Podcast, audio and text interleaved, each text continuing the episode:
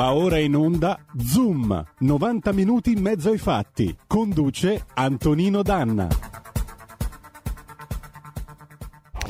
Inizia una nuova settimana in compagnia di Antonino Danna, in compagnia di Zoom, il suo approfondimento giornalistico. Io do subito i contatti per andare in diretta con lui 02 66 20 35 29.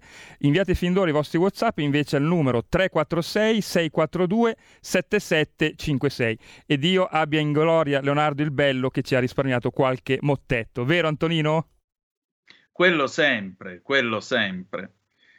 E dunque Valentino Rossi, The Doctor, ieri ha corso la sua ultima gara. Finisce un'epoca, soprattutto finisce un potentissimo richiamo per gli sport motoristici. Più grande di lui c'è solo Tazio Nuvolari, che in moto corse dando del suo meglio, ed epico resta Omobono Tenni, che fu pilota magnifico per la Moto Guzzi, e si racconta che una volta, andato fuori strada, perse un dito e se lo mise in tasca per farselo riattaccare dai dottori ma a parte questo, lui naturalmente sta nell'Empireo con gente tipo Giacomo Agostini, per capirci.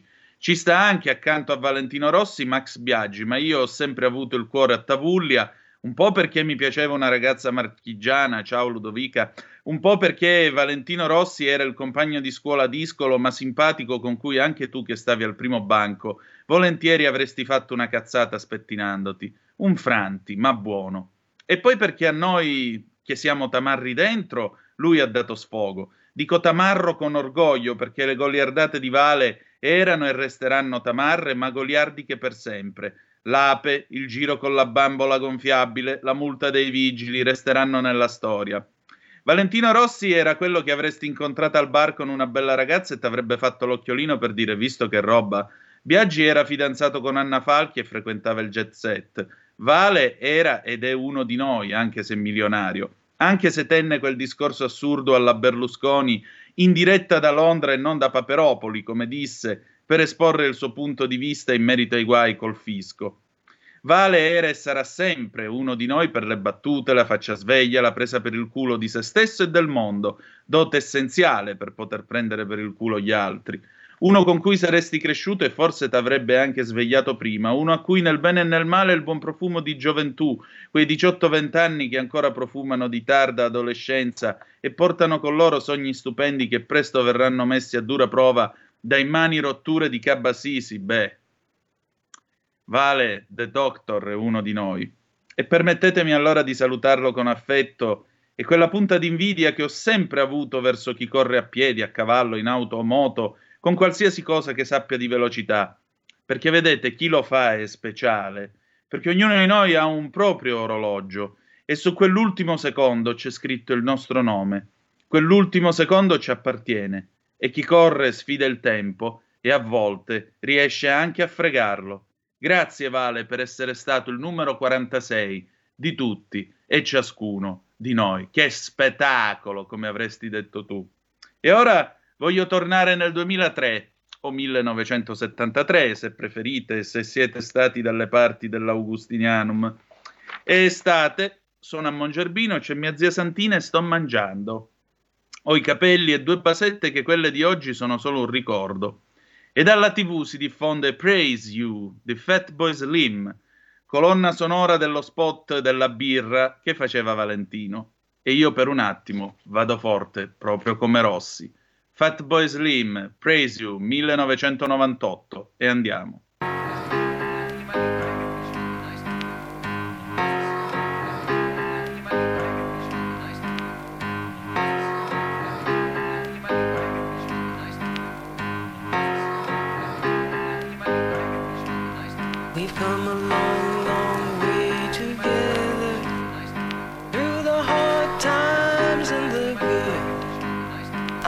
to celebrate.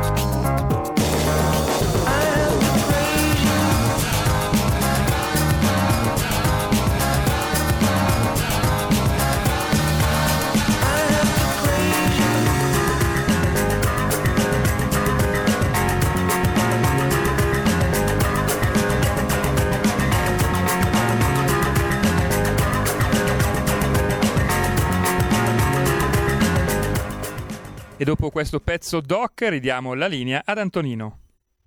Ed era il 1998 quando i Fatboy Slim cantavano, f- cantavano Praise You, grandissimo pezzo, grandissimo pezzo riempipista che faceva spaccare in quattro la cassa e non soltanto tutti noi che su quella pista sudavamo anche l'anima. Amiche e amici miei, ma non dell'avventura, buongiorno, siete sulle magiche, magiche, magiche onde di RPL, questo è Zoom, 90 minuti in mezzo ai fatti. Io sono Antonino Danna e questa è la puntata di lunedì 15 di novembre dell'anno del Signore 2021. In grazia di Dio cominciamo questa bella puntata. Abbiamo salutato The Doctor, oggi sarà una puntata dedicata al tema dell'eutanasia. Avremo con noi l'avvocato Carlo Salvo del Movimento per la Vita Calabria che ci parlerà dei suoi no all'eutanasia. E eh, naturalmente sapete che in Italia, anche se adesso diciamo così il dibattito è un po' troppo concentrato eh, su vaccini e quant'altro, in realtà si continua a discutere del tema del fine vita. Non è che la vita è stata sospesa da quello che è accaduto dal marzo di, del 2020 a oggi. E naturalmente, proprio per questo, sapete che c'è stata una raccolta eh, di firme da parte dell'associazione Luca Coscioni per depenalizzare il suicidio assistito, mh, realizzare una serie di modifiche che nei fatti autorizzano l'eutanasia. Eh, noi sentiremo la voce appunto dell'avvocato eh, Carlo Salvo, che ringrazio del suo tempo, alle 11.05 con il nostro faccia a faccia. Mentre invece ora cominciamo la nostra puntata con la rubrica A domanda risponde a cura dell'avvocato Claudio De Filippi, che anche oggi si occuperà eh, di questioni inerenti all'ingiusta carcerazione e l'errore, eh, de- l'errore giudiziario. Tuttavia, io però devo fare due appelli. Il primo, date il sangue in ospedale, serve sempre, salverete vite umane. Il secondo, ragazzi, se volete, abbonatevi. Andate su radiorpl.it, cliccate su Sostienici e poi abbonati. Scegliete il tipo di abbonamento che volete perché naturalmente potete fare come meglio credete, potete essere semplici sostenitori, qualcuno può arrivare anche a livello maxi tutto tempestato di diamanti che addirittura vi fa diventare creator, eh, coautori della trasmissione per un giorno, quindi vedete un po' voi che cosa volete fare, che cosa il cuore vi ispirerà. Avete ascoltato in questi giorni le pubblicità a cura anche di alcuni dei personaggi della cozza, Aspreno, Patocchia, Jep Cainarchella, il più efferato killer di questo infame sodalizio. Insomma, vi abbiamo consigliato per il meglio, dopo sono fatti vostri. Eh? In ogni caso, a proposito, stasera c'è aria fritta, c'è la nona puntata della cozza. Seguitelo perché ci sarà un colpo di scena che manco ve l'immaginate. E detto questo, passiamo, vi ricordo i nostri riferimenti. 0266203529 se volete essere dei nostri per telefono oppure 346 642 7756 se volete farvi sentire mediante zappa o whatsapp che dir si voglia e adesso andiamo con la rubrica L'avvocato risponde salutando e augurando buon lavoro al nostro condottiero Giulio Cesare Carnelli e andiamo. Cari radioascoltatori, buongiorno. Avvocato Claudio De Filippi, Foro di Milano. Dopo aver parlato del caso Baraldo il salvatore della prostituta che è passato poi per uno sfruttatore quando in realtà era un liberatore. E vorrei parlare di un altro caso che in settimana ha avuto gli onori delle cronache. Ovviamente questi casi, essendo casi pubblici, quindi che eh, vanno su, sull'ANSA, sui giornali, eh, agli onori delle cronache, come dicevo, eh, se ne può parlare facendo nomi e cognomi che sono già pubblici. Infatti questo è il caso di un cliente dello studio che praticamente suo nome è Melisci Anton, stato pubblicato dall'ANSA che lo ha ripreso, poi hanno ripreso altri giornali, la provincia di Pavia ed altri. Melisci Anton ha avuto tre parenti uccisi da un altro parente con problemi psichici. Tribunale di Roma, la scorsa settimana, ha stabilito che non ha diritto all'indennizzo per la direttiva delle vittime reati violenti, la direttiva 80 del 2004, di cui già abbiamo parlato, perché il, mm, il reo, che era un parente appunto, ha ucciso questi tre parenti del, del Melisci, e praticamente è stato giudicato incapace di intendere di volere e pertanto è stata eh, diciamo emessa una sentenza di assoluzione tecnicamente per incapacità di mente.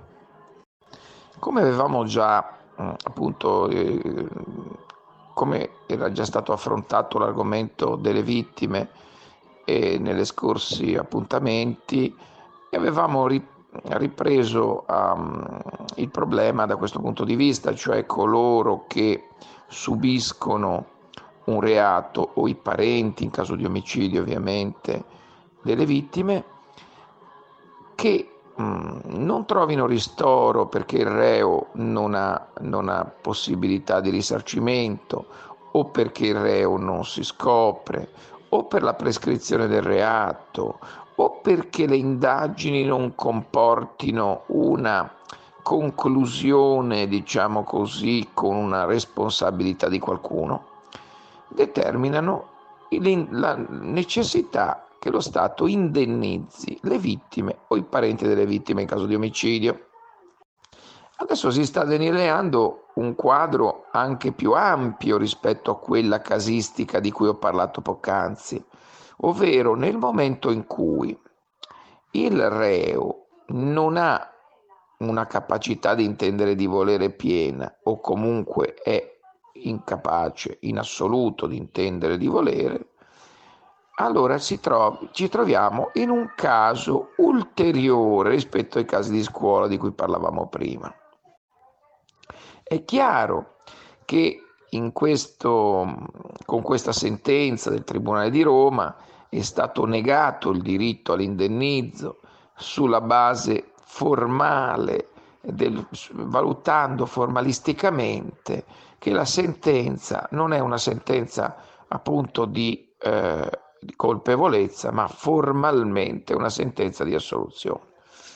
Però questa eh, soluzione, dice, diciamo, semplicistica, eh, che eh, determina la impossibilità per i parenti delle vittime di essere indennizzati da parte dello Stato, tra l'altro vittime di nazionalità extraeuropea in quanto albanesi, ma residenti in Italia, quindi con una vista attrattiva da parte della direttiva che afferma che tutti coloro che sono sul suolo italiano hanno diritto all'indennizzo, quindi anche queste, queste persone di origine albanese.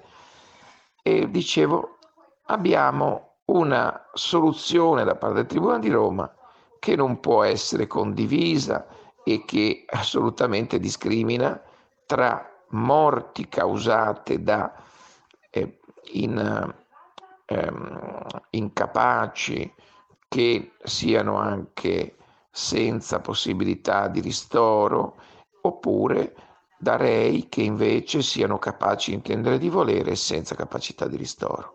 È chiaro che casi analoghi eh, o comunque eh, simili possono essere anche trattati in modo diverso, ma non in modo tale da negare il diritto all'indennizzo, perché se no questo potrebbe violare l'articolo 3 della Costituzione, cioè casi analoghi o simili devono essere valutati in modo identico. Di qui la necessità di appellare questa sentenza è considerata ingiusta, che però apre su nuove tematiche per quanto riguarda il diritto all'indennizzo e pertanto lo Stato non solo deve rispondere di coloro che sono capaci di intendere di volere, ma se questa sentenza venisse, come auspichiamo, ribaltata, perché ovviamente il Medici Anton intende appellarla, è chiaro che la situazione eh, cambierebbe anche per quanto riguarda i confini della responsabilità dello Stato. Quindi lo Stato non deve solo indennizzare coloro che, e qui mi viene in mente un caso di cronaca molto molto famoso, eh, anche se è accaduto parecchio tempo fa, il caso del Cobobo, caso del Cobobo che poi è stato dichiarato incapace di intendere di volere il l'extracomunitario che ha aggredito alle spalle con un piccone dei passanti uccidendoli. Ecco, se questa teoria dovesse passare, allora non ci sarebbe un diritto alla sicurezza compiuto, ma attenzione, perché se il reo è capace di intendere di volere e è, è, è incapiente da un punto di vista economico, lo Stato deve indennizzare. Ma se il reo è incapiente da un punto di vista economico, ma incapace, poi si valuterà col tempo, di intendere di volere, nessun indennizzo può essere offerto alle vittime e ai parenti delle vittime. Questa mi sembra una soluzione assolutamente da rigettare e incostituzionale e indiscriminatoria. Proprio per questo eh, la, la giurisprudenza su questi argomenti si sta affinando eh, faccio presente un'ultima cosa, che in ogni caso l'Italia non ha aderito a un'importante convenzione, già ne avevo accennato in una precedente puntata, la Convenzione di Strasburgo dell'83, che appunto dà diritto alle vittime non per iniziativa di una direttiva europea quale l'80 del 2004, ma proprio per una convenzione di Strasburgo che riguarda tutti gli stati del Consiglio d'Europa che come ben sappiamo vanno ben oltre la, mh, mm, i confini dell'Europa e quindi coinvolgono anche la Russia, l'Albania, la Turchia ed altri paesi. Attualmente la, la legge italiana prevede degli indennizi che non sono al pari eh, di quelli degli altri paesi europei.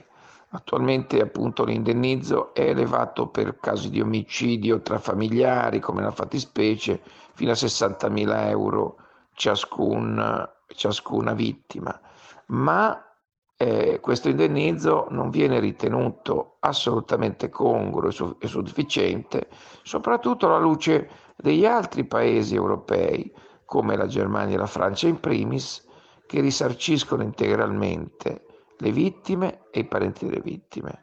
Quindi ancora una volta l'Italia non solo perché non ha firmato la Convenzione di Strasburgo dell'83, ma anche perché poi offre poco ai parenti delle vittime e alle vittime in caso di reati di sangue, rimane come fanalino di coda in Europa. E ridiamo subito la linea ad Antonino Danna.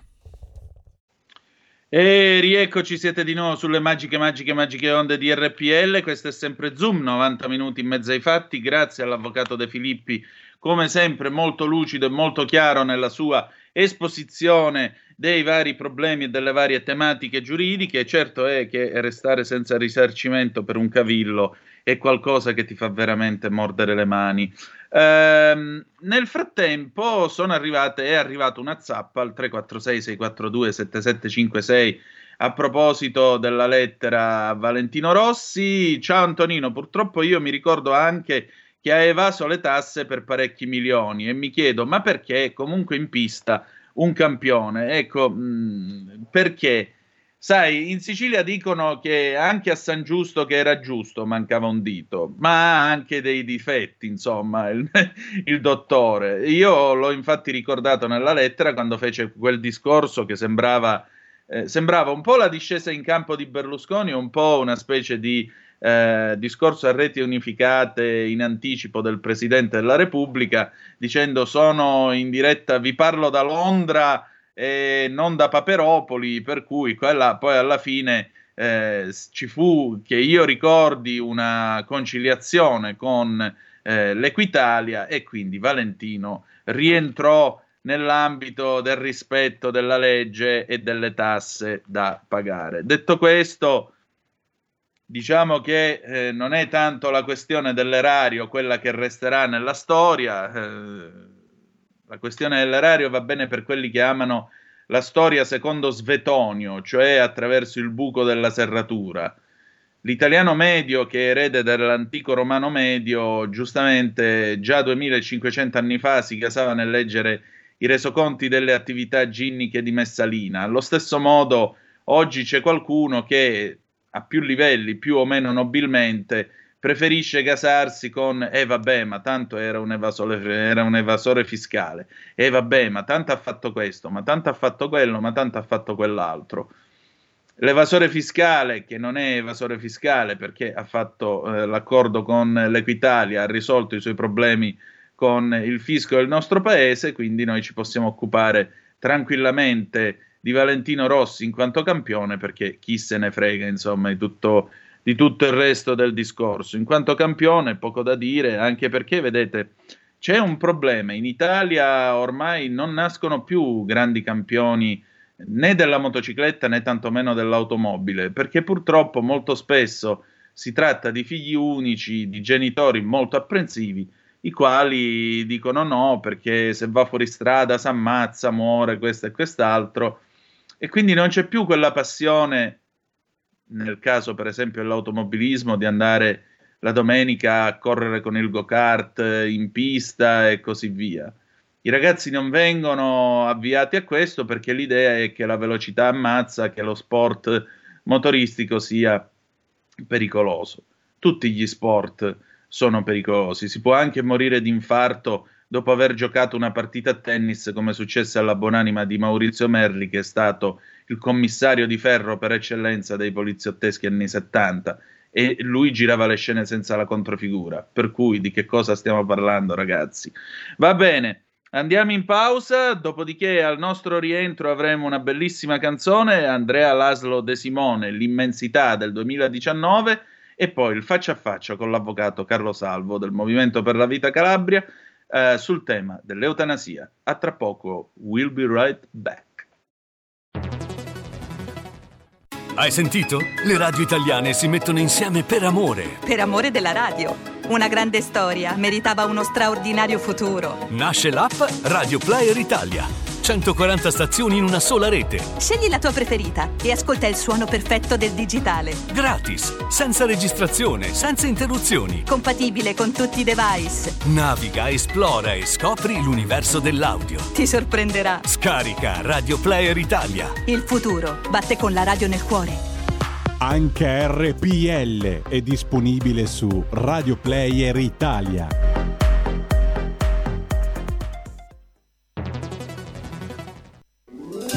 Stai ascoltando RPL. la tua voce libera, senza filtri né censura. La tua radio.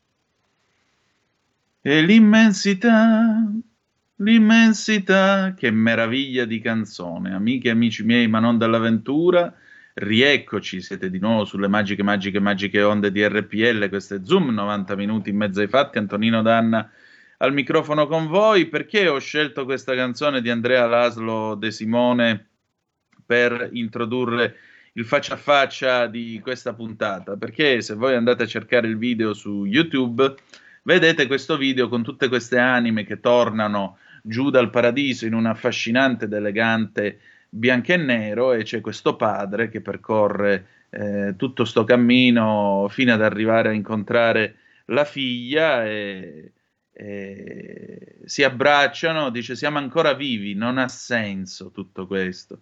E chissà che non abbia senso davvero, però è appunto il senso del ritorno, il senso dell'amore che non muore, il ritorno, diciamo, il ritrovarsi. Ecco, ma come ci si ritrova quando si parla invece di eutanasia? Come ci si ritrova quando si parla di andarsene da questa vita? Ora, voi sapete che in questi giorni, vi ripeto, si sta preparando sostanzialmente la richiesta di indire questo referendum voluto dall'associazione Coscioni. E allora io ho cercato di parlare con eh, un ospite del Movimento per la Vita. Abbiamo chiesto anche all'associazione Coscioni di mandarci un ospite, ma ahimè adesso, ad oggi ancora non hanno avuto eh, non ci hanno dato riscontro. Oggi li solleciterò di nuovo, vediamo se riusciamo a fare anche una puntata con le loro ragioni. Se non la vogliono fare o non la possono fare, questo non è un problema mio. E allora, ho il piacere di presentarvi Carlo Salvo, 53 anni, calabrese di Rossano Calabro in provincia di Cosenza, avvocato penalista. Si occupa di politica, ma nel suo mirino ci sono anche le problematiche sociali e il settore della disabilità autore di diversi articoli sulla politica nazionale, regionale e locale anche in materia sanitaria. Cattolico, forte oppositore alle pratiche di eutanasia e suicidio assistito, forte sostenitore dei valori inerenti alla centralità della vita. Attualmente è portavoce del Movimento per la Vita di Corigliano Rossano. Buon ascolto. Avvocato, intanto grazie della sua presenza oggi a Zoom. Noi affrontiamo un tema abbastanza delicato. Lei è portavoce del Movimento per la Vita eh, in Calabria e insomma in Italia si sta discutendo sempre più dell'introduzione dell'eutanasia. C'è stata la raccolta firme eh, online per il referendum, raccolta firme che ha avuto eh, un, dei risultati molto importanti perché si sono superate facilmente le 700.000 firme a favore della possibile indizione di un referendum sull'argomento. E lei come interpreta tutto questo? Come vede tutto questo? Io intanto la ringrazio per l'invito e per aver trattato un tema delicato come questo dell'eutanasia, del fine vita, del suicidio assistito, chiamato in diverse forme. In realtà le firme, sono, le firme raccolte sono oltre mille, eh, un milione e duecentomila. Mm. È un numero rilevantissimo. Tra l'altro voglio dire c'è stata anche una facilità di raccolta di queste firme perché sono convinto che una moltitudine di persone si sono recate a firmare senza avere una consapevolezza chiara di ciò che si, di ciò che si firmava. Mm. Il, eh, nel senso che c'è stata poca informazione sulla, su quello che si vuole ottenere con il referendum, quindi con una legge sulle, sulla eutanasia. Io sono convinto che gran parte dei firmatari non hanno ben capito la pericolosità di questa legge. Noi andiamo ad incontro dal punto di vista umano ad una sorta di affronto della stessa vita umana, dipende poi dalle, dalle varie forme in cui si concepisce l'esistenza dell'essere umano all'interno della nostra vita, cioè che ruolo ha l'uomo nella vita e quali sono i limiti che ci sono stati preposti per poter decidere liberamente sulle varie scelte, perché un conto è una scelta materiale, un conto invece è quella che è una scelta sul vivere o meno. Certo. Il eh, fondamento della situazione, che cosa vogliono i sostenitori di questo referendum? Vogliono in sostanza abrogare, loro dicono parzialmente, ma a mio avviso totalmente, l'articolo 579 del codice penale, che sarebbe l'omicidio del consenziente.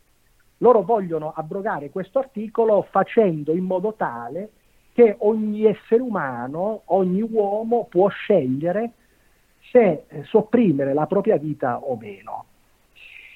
Naturalmente di fronte eh, a questo tema i cattolici, ma non solo i cattolici, le persone che amano la vita, sono in serie difficoltà perché io personalmente non accetterei mai un referendum del genere e penso che come me anche tante altre persone, a differenza dei radicali e di tutti coloro i quali si sono in un certo modo impegnati per questo referendum, ci sono delle problematiche che vanno, secondo me, affrontate. Innanzitutto, io penso che eh, c'è stata una eh, facilità di azione da parte di eh, coloro i quali erano pro referendum e un'assenza totale dei politici cattolici e anche di parte della Chiesa.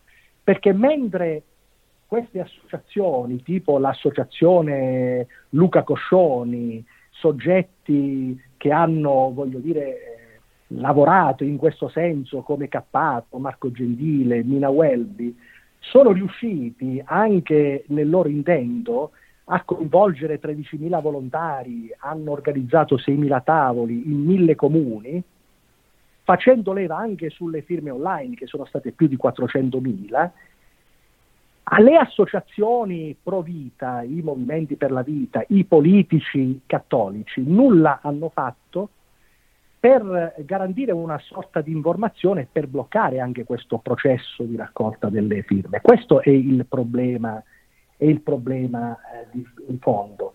Si rischia in questo modo di arrivare ad ottenere una legge come quella sull'aborto del 1978, la numero 174 una legge che a mio avviso non doveva passare, ma anche in quel caso, nel 1978, c'è stato una sorta di lassismo, di tranquillità da parte sia dei politici cattolici che della stessa Chiesa. Oggi rischiamo di avere una legge a favore dell'eutanasia e quindi del suicidio assistito proprio perché non c'è stata una ferma opposizione dei partiti politici, delle associazioni, pro vita e anche di parte della Chiesa che hanno lasciato, come dire, fare un lavoro tranquillo a tutti coloro i quali sono invece orientati verso un'approvazione di questa, di questa legge. Ecco, però uno potrebbe anche obiettare due cose. La prima, l'Italia del 2021 non è quella del 1978 in cui fu approvata la 194, 194 che peraltro eh, le ricordo passò con i voti della DC e poi venne confermata da un referendum nell'81. La seconda cosa è che l'Italia mi viene difficile definirlo ancora un paese cattolico visto la ben scarsa frequentazione della Santa Messa da parte dei battezzati. È vero che in Italia il 95% siamo tutti battezzati, ma tra qui ed essere un paese cattolico ce ne corre ancora. Io quello che le dico è, ehm, lei dice la Chiesa non c'è stata e i partiti non ci sono stati. Non è che per caso il paese è cambiato e forse questo tema è un tema che comunque viene sentito in altro modo perché è cambiata anche la percezione del dolore nel nostro paese. Perché tanti muoiono ormai in ospedale, cioè l'eutanasia, eh, siamo d'accordo sul concetto di abbandonare eh, di, di, abrogare il, il, come si dice, l'articolo 594 perché abrogandolo to cure chiunque potrebbe suicidarsi a prescindere, potrebbe porre fine alla propria vita a prescindere. Eh, non sarebbe il caso invece di regolamentarla perché eh, io le ricordo anche per esempio il caso del giudice d'amico, noi ne abbiamo parlato in questa trasmissione, sì. questo giudice calabrese, lei lo ricorderà di sicuro, certo, che andò sì. in Svizzera a suicidarsi, a farsi fare l'eutanasia e poi si scoprì che in realtà non era vero che lui avesse un tumore in fase terminale, ma semplicemente era depresso. E allora non ci vorrebbe una legge anche in Italia, secondo lei? Ci vorrebbe sicuramente, ma eh, una legge sulla legalizzazione del, dell'eutanasia è una legge tra l'altro molto pericolosa, lo ha accennato lei poc'anzi. Mm. Perché pericolosa? Perché può dare via ad un processo che alcuni lo hanno chiamato di eugenetica, vale a dire una selezione della specie umana. Io credo che non soltanto chi è fermamente cattolico, chi crede nei valori della vita dal punto di vista cattolico, ma anche una persona ben pensante deve ragionare su questo. Non è possibile creare un sistema eugenetico come per le piante e a volte anche per gli animali, perché il sistema eugenetico, che appunto è la selezione dell'essere umano, comporterebbe poi togliere, quindi abbattere, uccidere le persone che hanno delle patologie o che sono in stato vegetativo o di sofferenza e cercare, un po' voglio dire in maniera eh, semplicistica, di mantenere in vita come se solo le persone che godono di buona salute hanno diritto alla propria vita. Così non è. Perché ci sono dei limiti, dei limiti ad una libertà umana di disporre sì delle cose materiali che noi possiamo disporre, ma sulla vita noi non siamo in grado e non possiamo disporre e decidere se e quando dobbiamo farla venire meno, perché bisogna partire da un concetto principale che non siamo eh, noi i padroni della nostra vita, ma la vita è un dono che ci è stata data. E anche la stessa sofferenza va recepita come un qualcosa che deve essere eh, utilizzata per la crescita umana. Non è vero che la sofferenza deve venire meno attraverso, voglio dire, delle terapie eh, anche mediche che possono sì essere somministrate per alleviare il dolore ed è un conto, ma non possono essere utilizzate per togliere la vita ad un essere umano. Noi cattolici siamo fermamente convinti che questa eh, legge sull'eutanasia, quindi la riforma di alcuni articoli del codice penale, anche del 580 del codice penale, l'istigazione ed aiuto al suicidio non può essere abrogato da, una, da un referendum e quindi da una norma, perché ci sono delle responsabilità umane. Credo anche che ci siano delle difficoltà proprio materiali una volta che dovesse essere approvata, speriamo mai, una legge del genere, perché bisogna vedere anche poi la posizione della persona detta ad esercitare questo tipo di, atti- di attività.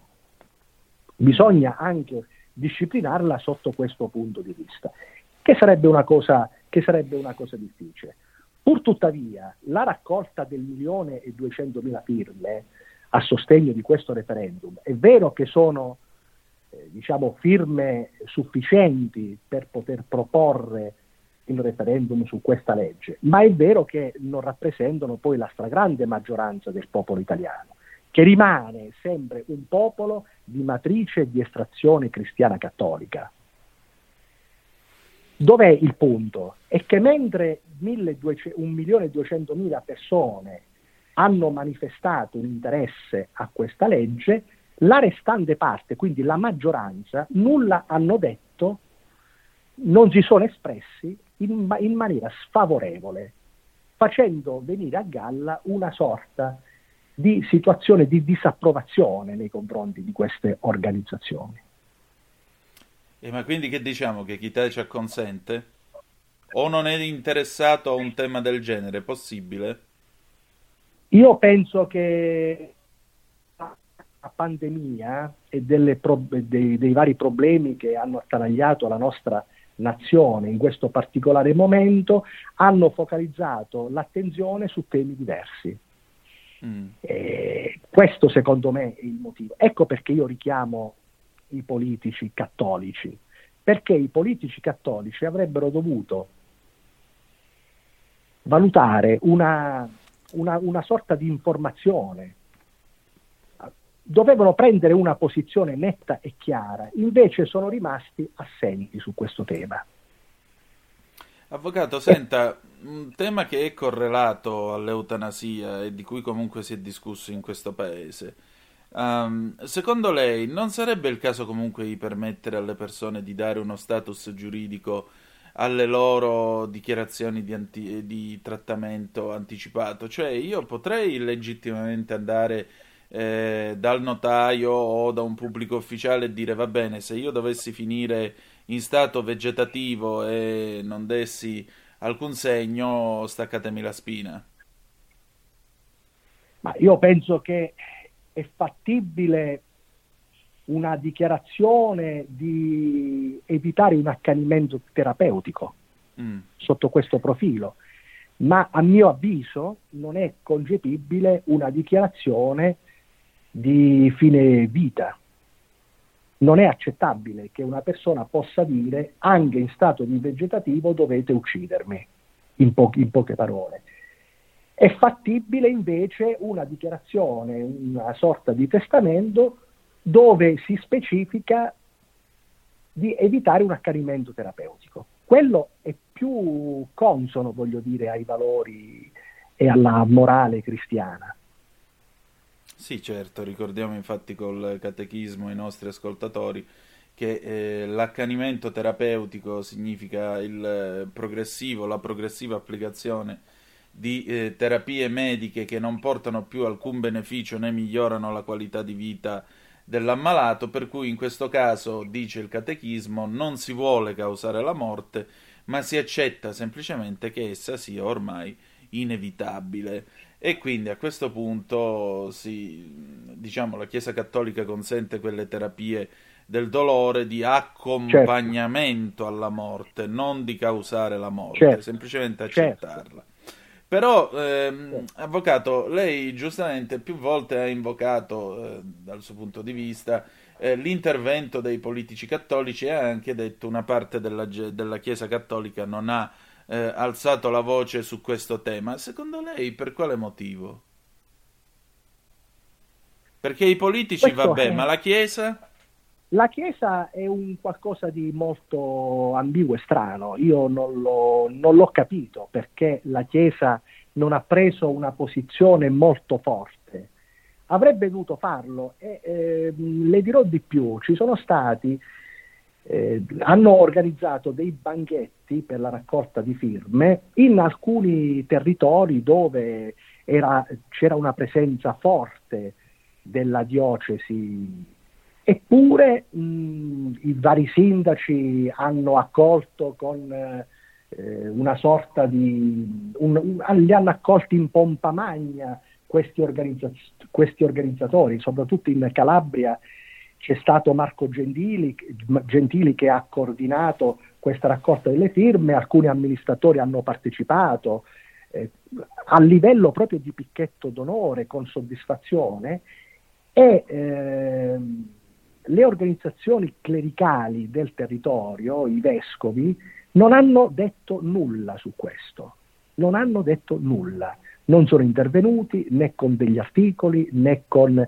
dei richiami durante anche le celebrazioni religiose, perché io penso che è opportuno. Quando si vuole eh, manifestare una sorta di amore nei confronti per la vita, è possibile anche dopo una, eh, una, una Santa Messa, durante la Santa Messa, fare un appello a tutti i cattolici per sensibilizzarli di, dinanzi a questo tema. Nulla è stato fatto.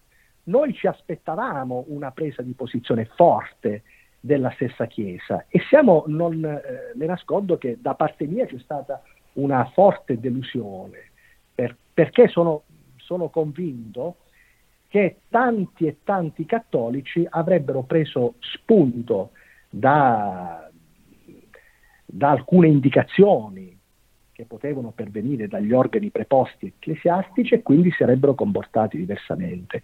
La mia paura è quella che un eh, processo di legalizzazione di una, di una, di una eutanasia, quindi di, una, di un suicidio assistito, potrebbe aprire poi in un futuro le porte ad altro, vale a dire eh, non vorrei che un domani si potesse pensare che anche una persona eh, che raggiunge una certa età e non è più autonomo potesse essere oggetto di, un, eh, di, una, di un'eutanasia. Cioè si potrebbe fare una, una sorta di speculazione su questo.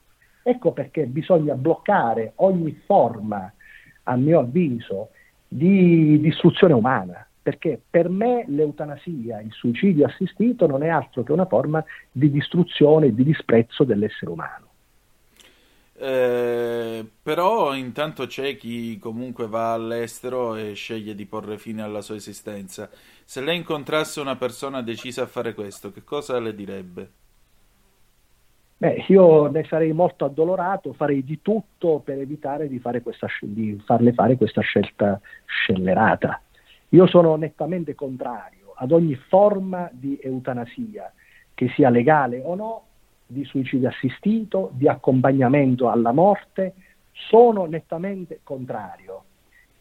A differenza invece dell'accanimento terapeutico. L'accanimento terapeutico è, una, è, un qualcosa di diverso invece e sono d'accordo con lei quando poc'anzi ha parlato di accompagnamento, di accompagnamento alla morte, quindi alla fine dei giorni. È una cosa completamente diversa e sono favorevole a questo, sono favorevole anche ad alleviare le sofferenze e i dolori anche attraverso eh, qualunque tipo di metodologia, che sia medica, che sia di altra natura, purché non si vada ad incidere sulla eh, morte di una persona, cioè sulla decisione a sopprimere una vita umana.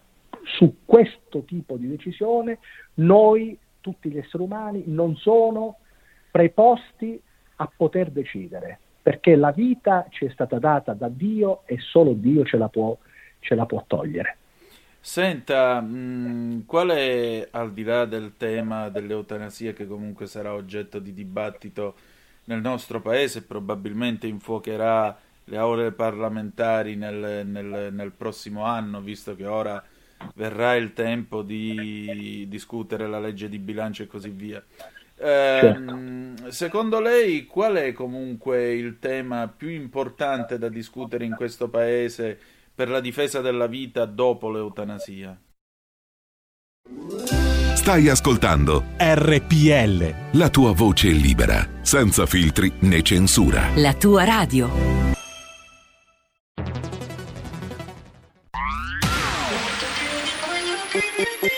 Un suono così non l'hai mai sentito baby Da Plus molto più di quello che credevi Programmi, musica, multimedialità Da Plus suono nuovo di alta qualità Digital Radio Il suono perfetto DAB Plus Anche RPL, la tua radio, è in Digital Radio Porta con te ovunque RPL la tua radio. Scarica l'applicazione per smartphone o tablet dal tuo store o dal sito radiorpl.it. Cosa aspetti?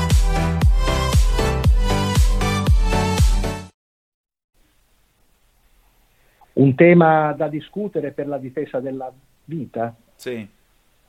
Ma eh, sperando che non venga mai approvata una legge. Soprattutto come si incentiva la vita a questo punto? Ecco, riformulo la domanda. Come si incentiva la vita in questo paese? Eh, come si incentiva? È una domanda molto profonda questa, perché bisognerebbe iniziare a fare una auto, come dire, un'autovalutazione personale su quel che è l'identità dell'uomo, cioè è un, è un po' un discorso difficile, ma non impossibile. Noi dobbiamo partire da quella, da, dalla posizione dell'uomo nel mondo, quindi nella vita, la, che, che, ruolo abbiamo, chi siamo noi. È un discorso molto molto profondo. Più che altro io vorrei dire un'altra cosa. Sono un po' sollevato eh, dal, dal, fatto che il DDL ZAN non è stato, non, non è stato approvato, mm. che il Senato ha bocciato l'approvazione del, del DDL ZAN, perché anche questo è una sfida a quelli che sono i valori cristiano-cattolici, ma non perché, voglio dire, una persona debba sempre rifarsi ai valori cristiani cattolici, perché, e mi eh, riaggancio alla domanda che lei ha fatto prima, perché mh, l'essere eh, umano e quindi l'uomo, eh, la posizione dell'uomo eh, e, e, la relazione nella vita è un tema che quasi sempre l'hanno affrontato i cattolici. Meno, sono, meno è stato un tema affrontato dai laici. Perché? Perché se noi non partiamo dal concetto basilare che la nostra vita è un dono, quindi ci è stata data, non possiamo arrivare e quindi non possiamo assumere la consapevolezza che essendo un dono noi non siamo autorizzati a eh, decidere se continuare a vivere o meno. Non so se sono chiaro su questi concetti. Sì, l'unica cosa, eh, non mi rendo conto, mi perdoni, non capisco questo cosa c'entri con eh, il DDL ZAN però. Cioè il fatto di inasprire le pene per chi usa violenza su una persona omosessuale o su una donna, questo cosa, cosa tocca con eh, cosa riguarda invece con l'eutanasia? No, il DDL ZAN l'hanno fatto passare, hanno cercato di farlo passare con questa, con questa motivazione. In realtà non è così, perché una persona eh, omos- omosessuale che sicuramente va rispettata, come vanno, tu- come vanno rispettati tutti gli esseri umani, oggi è tutelata dalla legge. Quindi non c'è una mancata tutela. Il problema è che con il, il DDL ZAN volevano far passare un altro concetto, che i veri valori diventavano dei disvalori e i disvalori diventavano dei valori. Mentre noi dobbiamo accettare una persona che è omosessuale, sicuramente va accettata, va rispettata, va trattata come una persona perché è una persona normale, però non possiamo accettare che due persone dello stesso sesso, dello stesso sesso possono, ad esempio, adottare un uh, bambino, una, una uh, bambina. È anormale ed è inutile che ci sono delle opposizioni su questi concetti. Per cui un'approvazione del, del DDL ZAN avrebbe iniziato un percorso di questo tipo, cioè andare verso una confusione di quel che sono i veri valori della, della vita, che non solo dal punto di vista cattolico-cristiano, ma anche dal punto di vista sociale. Noi ehm, con il DDL ZAN si ragionava mh, mm, con una sorta di egoismo, perché l'adozione di un bambino da parte di una eh, coppia dello stesso sesso non è altro che un egoismo di coppia, lo dico io, perché noi non sappiamo la volontà di quel bambino anche in un domani quando crescerà, se eh, un bambino, questo bambino potrà essere contento o meno di avere due genitori dello stesso sesso. Per cui se la normalità vuole che un figlio debba avere due genitori di sesso diverso, non è la stessa cosa avere due genitori dello stesso sesso. Quindi si avviava un processo di confusione dell'essere umano. E in questo processo di confusione rischia di eh, introdursi anche quello che è l'eutanasia legale, perché in sostanza sono due temi che affrontano situazioni sociali diverse, ma che hanno in comune l'obiettivo della confusione. E non possiamo non essere d'accordo che la confusione oggi regna nella nostra vita. Che cosa farà domani? Domani spero di riposarmi, oppure scrivere qualcosa se mi viene l'ispirazione. Va bene, la ringrazio molto avvocato del suo tempo e della grazie sua disponibilità. Grazie ancora. Grazie tanto, grazie.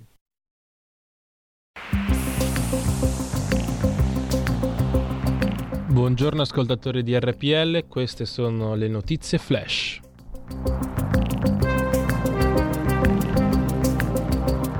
Il ministro della Salute Roberto Speranza dice: Dipende da noi come sarà il Natale. Il ministro della Salute interviene a che tempo che fa per fare il punto sulla situazione Covid in Italia. Per le prossime festività i due fattori essenziali sono il livello di vaccinazione e l'utilizzo di modalità comportamentali previste. Poi lancia un nuovo appello. Abbiamo bisogno che tutti coloro che sono stati vaccinati vadano a farsi il richiamo dopo sei mesi.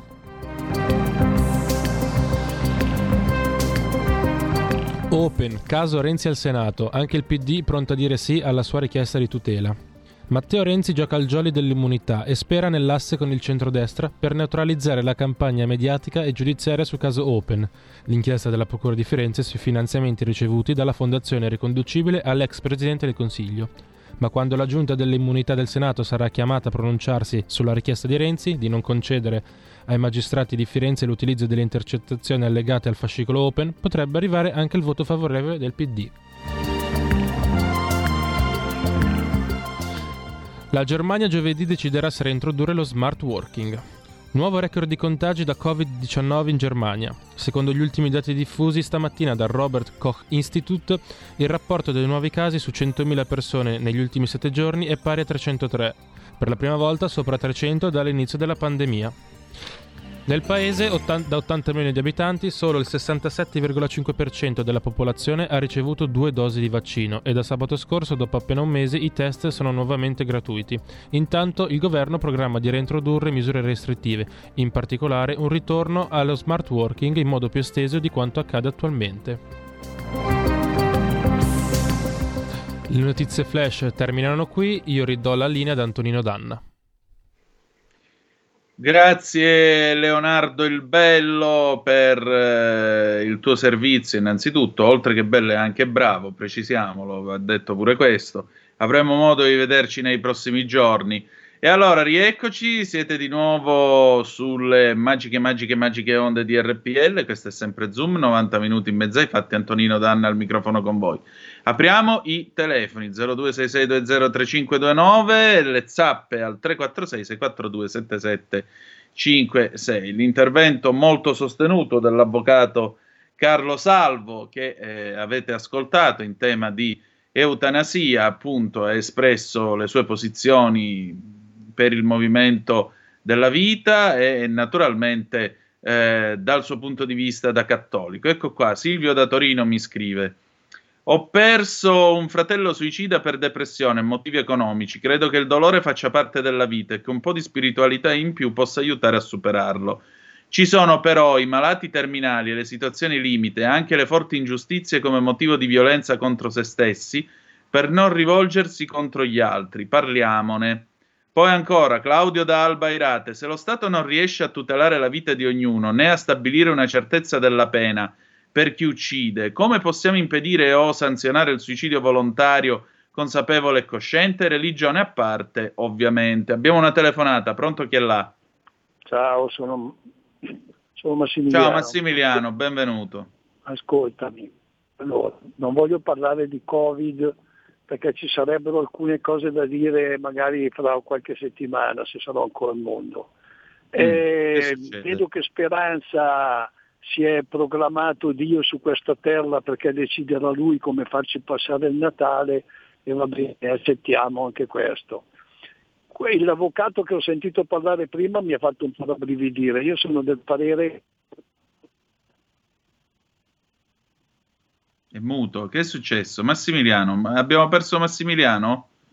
Pronto? Condottiero. Sì, ci sei Massimiliano, sei del parere che?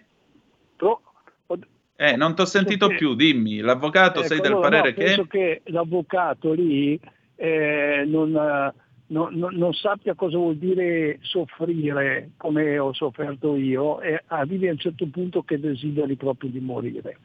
Però eh, buttiamola sul ridere, dai, ci sono i giustizialisti che giustiziano il nostro caro Rossi, Valentino, che per me è stato un eroe, mi ricordo già vent'anni fa quando andavo a vederlo e, e, e, e mi divertiva. Allora, questi qua, vabbè, ha le tasse, no? però ricordo che in Italia c'è un individuo al quale è stato è, è, stato dedicato uno stadio molto importante che si chiamava San Paolo e adesso si chiama San Maradona, un tizio che non è stato molto favorevole come esempio per i nostri giovani. Allora drogato non ha, non ha riconosciuto i figli che ha avuto, no? frequentava i boss della Camorra, ha fatto un gol con la mano e ha detto che era Dio che l'aveva aiutato. Beh, quella era anche una questione tanto... politica perché se la prendeva per le Falkland. Eh, ho capito, lascia stare per le Falkland, le Falkland era un'altra cosa. Eh, e, e, lui da dove arrivava? Arrivava dall'Argentina dove c'erano su dei, dei, della gente, dei, dei, colonnelli che buttavano giù i ragazzi dagli elicotteri, li buttavano nel mare e vuole avere ancora ragione sto tizio. Ma dai, ciao. Ciao. Beh, veramente lui giustificò il gol di mano dicendo che chi ruba al ladro ha cento anni di perdono. Eh, al di là della dittatura da fogna che ha sgovernato l'Argentina negli anni 70, va detto però che gli argentini hanno un forte senso del patriottismo. E la questione delle Falkland sbarra Malvinas, in Argentina lungo le strade non mancano i cartelli dove c'è scritto Las Malvinas sono Argentinas, le isole Malvine sono argentine. E naturalmente questa continua a essere una ferita ancora sentita nella popolazione a distanza di 40 anni, anche perché molti di quelli che vennero spediti alle Falkland erano ragazzi di leva che addirittura in molti casi non avevano nemmeno visto il mare. Figuratevi voi l'idea di andare a occupare delle isole in mezzo all'Oceano Atlantico a 800 km da Buenos Aires. Altra telefonata, pronto chi è là? Eh, pronto, telefono da sì. Como. Niente, io volevo dire una cosa riguardo sia l'eutanasia che eh, la morte assistita. Io a me non, io ho un dubbio che con questa epidemia molte persone sono state accompagnate perché era in uno stato che purtroppo eh, i medici non vedevano risoluzione perché eh, era troppo, erano troppo ammalati, diciamo così. Ecco. Poi la seconda cosa, la, uh, l'eutanasia, un'altra cosa. Io sono, sono sempre stato donatore di sangue, adesso non posso più per questioni di età, però non ho mai aderito al, alla donazione degli organi perché in Italia eh, è, è, molto ambiguo l'Italia, perché non volevo che arrivavo a un certo punto, siccome avevo bisogno degli organi, eh, mi avrebbero causato la fine della mia vita. Ecco, ma poi la tutela, la tutela per legge esiste già contro la, la, la, la come si chiama, l'accanimento terapeutico, però i medici questo non lo applicano perché loro, la, la scienza, studia sempre dei farmaci nuovi e purtroppo quando si arriva a certe malattie, certi farmaci non bisogna provarla sugli animali, bisogna provarla sull'uomo e dunque eh, l'accanimento terapeutico non viene applicato come legge, viene applicato secondo coscienza, coscienza del medico. Vuoi sentire il tuo parere? Grazie. Ma io che io sappia, i medici fanno giuramento di tutelare la vita, quindi l'idea che durante il Covid i medici abbiano ammazzato volutamente i malati di Covid, francamente mi sa di complottismo, non di realtà. Detto questo, l'accanimento terapeutico, secondo me, forse siamo un po' confusi sul concetto. Accanimento terapeutico significa continuare a dare delle medicine o applicare dei trattamenti su qualcuno il cui corpo ormai non reagisce più e non c'è ragionevole possibilità che egli si possa rimettere. Quindi non capisco che cosa, che cosa ti possa dire io dell'accanimento terapeutico. Nessun medico va avanti con l'accanimento terapeutico o addirittura sperimenta nuovi farmaci sui malati terminali. Cioè, qui finiamo nei, nei, nei film dell'orrore, non nella realtà. Finiamo al dottor Mengele, a quel porco di Auschwitz, ma non, non, non nella realtà, vi prego, vi prego. Viviamo dei tempi davvero bui, devo, devo, dirvi la verità. Quando io ascolto certe visioni, certe idee del mondo, mi chiedo che razza di, di, di società stiamo costruendo e come viene vista, cioè i nostri figli in che mondo vivranno, in un mondo in cui eh, ci sarà sempre questo sospetto che quello che ti dicono non è vero, che quello che ti dicono è falso, che eh, il medico sperimenta su di te, i poteri forti, il complotto. Questo è veleno. Questo non è il medioevo delle cattedrali rutilanti, non è il medioevo della cultura, non è il medioevo eh, della circolazione delle idee. Questo è il medioevo più becero, quello che peraltro non partorirà alcun poema epico, ma soltanto la nostra disperazione più intima, peraltro aggravata in alcuni casi dalla più totale e crassa ignoranza, un po' come la cena Cipriani citata da Umberto Eco nel nome della rosa, e vedremo l'asino suonare la lira, così con gli zoccoli romperà anche le corde della lira. Vabbè, passiamo a Innamorato Pazzo e passiamo con eh, un pezzo da lei scelto, Alexander Rybak, Fairy Tale del 2009, e andiamo.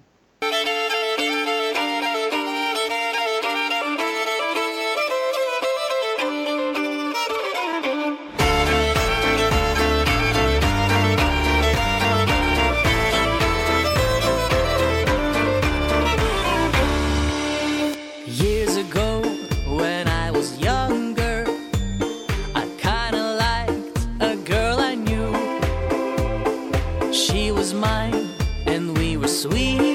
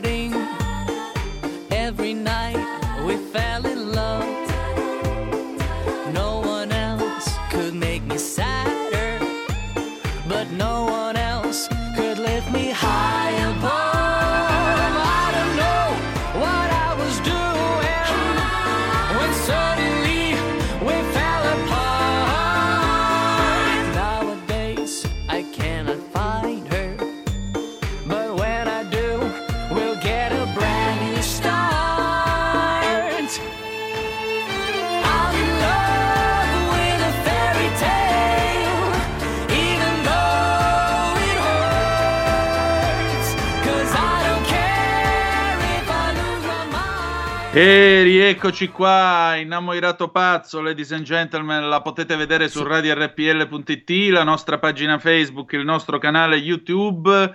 Di bianco vestita, Sì. con le sciolte le trecce ai cavalli, ballano, e le tue Ciao, gambe Antonino. eleganti. Eh, balla la notte, eh, vabbè, lasciamo Va perdere, bene, lasciamo vecchi per- ricordi come- degli anni eh. 70. Questo non è un pezzo degli anni 70, insomma, la prossima volta cercheremo anche di rifarci. Buongiorno, di che cosa si Ciao, tratta Antonino, oggi Innamorato e buongiorno Pazzo? a tutti i radioascoltatori di RPL. Allora, mm, a innamorato pazzo quest'oggi vorrei parlare un po' di benessere, perché si parla tanto di benessere, ma in realtà che cos'è il benessere? Il benessere è una parola veramente diffusa, soprattutto in questo periodo, perché insomma con il Covid eh, che c'è stato nel 2020, che siamo stati rinchiusi tutti in casa, tutti dicevano, ah, questi poveri ragazzi, queste ragazze si sono un pochino ehm, voglio dire, hanno avuto questa, questa crisi psicologica perché hanno troppo nella vita. In realtà non è così, perché il benessere si può anche pensare che è mm, una parola, voglio dire, al giorno d'oggi mm, sono delle tematiche abbastanza discordanti tra di loro. O no? Epicuro un giorno disse: Se vuoi arricchire Pitocle, sfrondane i desideri. Beh, meno male che c'è il benessere, voglio dire, no? Sì, ma il ci benessere fosse ci dobbiamo stato- intendere che cosa sia il benessere. Allora, Se a- tu mi dici avere la macchina, il caffè, la macchina il caffè, Ma- l'automobile, il frigo, la TV a colori, quello più che benessere è, come possiamo Un po' un dire, vizio. come? Sono dei vizi. No, non sono vizi, No? è semplicemente cercare il comfort. Dipende da molteplici aspetti, ad esempio avere anche internet comunque è un benessere. E meno male che nel, nel periodo pandemico c'era internet, altrimenti i nostri ragazzi non potevano studiare. Beh, noi non avremmo potuto lavorare. Esatto, Il benessere, esatto. il benessere non è soltanto una questione di cose materiali, il benessere è prima di tutto qualcosa di morale, almeno per come la intendo io. Per questo citavo Epicuro, questo grande filosofo greco che è passato alla storia come eh, in proverbio, dice essere un epicureo per dire uno che si gode la vita e va alla grandissima. Non è assolutamente così. Epicuro era un uomo che mangiava un tozzo di pane e formaggio.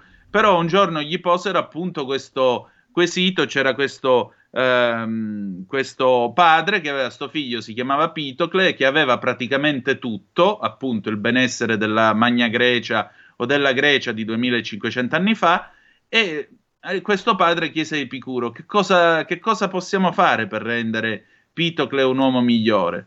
Se vuoi renderlo un uomo migliore, se lo vuoi rendere felice, sfrondane i desideri. Cioè, eh, tutto e subito non crea benessere. Benessere è prima di tutto come sei dentro, come stai.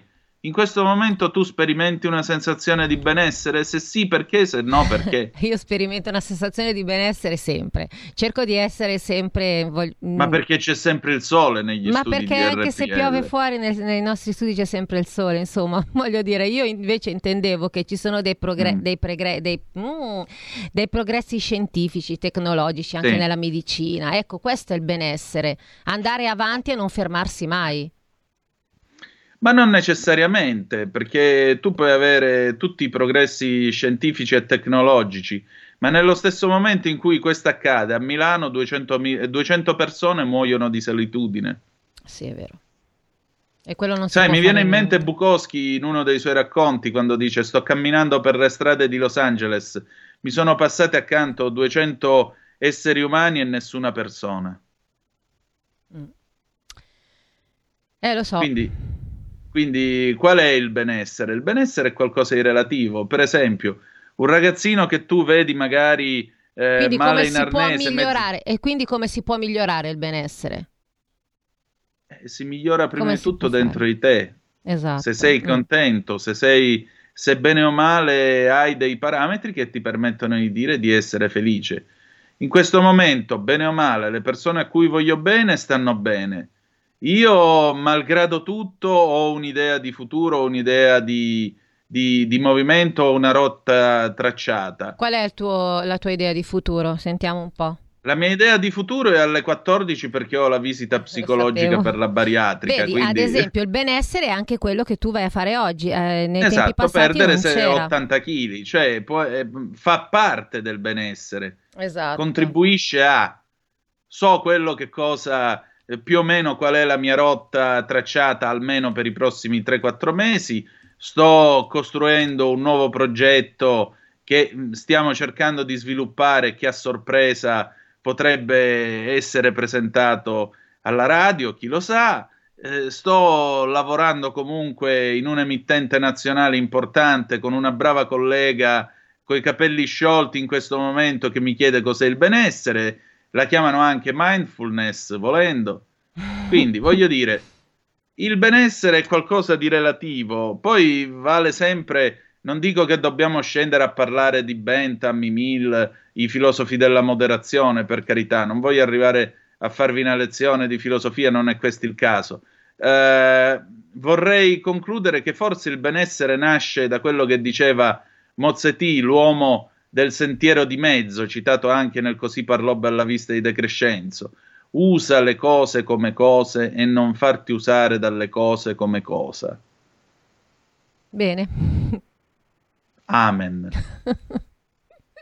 O no? Cosa c'è di buono a Talk Allora, oggi? quest'oggi a proposito di benessere, ecco perché oggi ho voluto parlare di benessere. Mm, eh, parleremo di narcisismo nel campo affettivo, oppure manipolatori o manipolatrici sempre nel campo affettivo, perché Mm. anche il senso di solitudine crea un pochino di narcisismo, è quello che sta accadendo un pochino a gran parte de- della popolazione.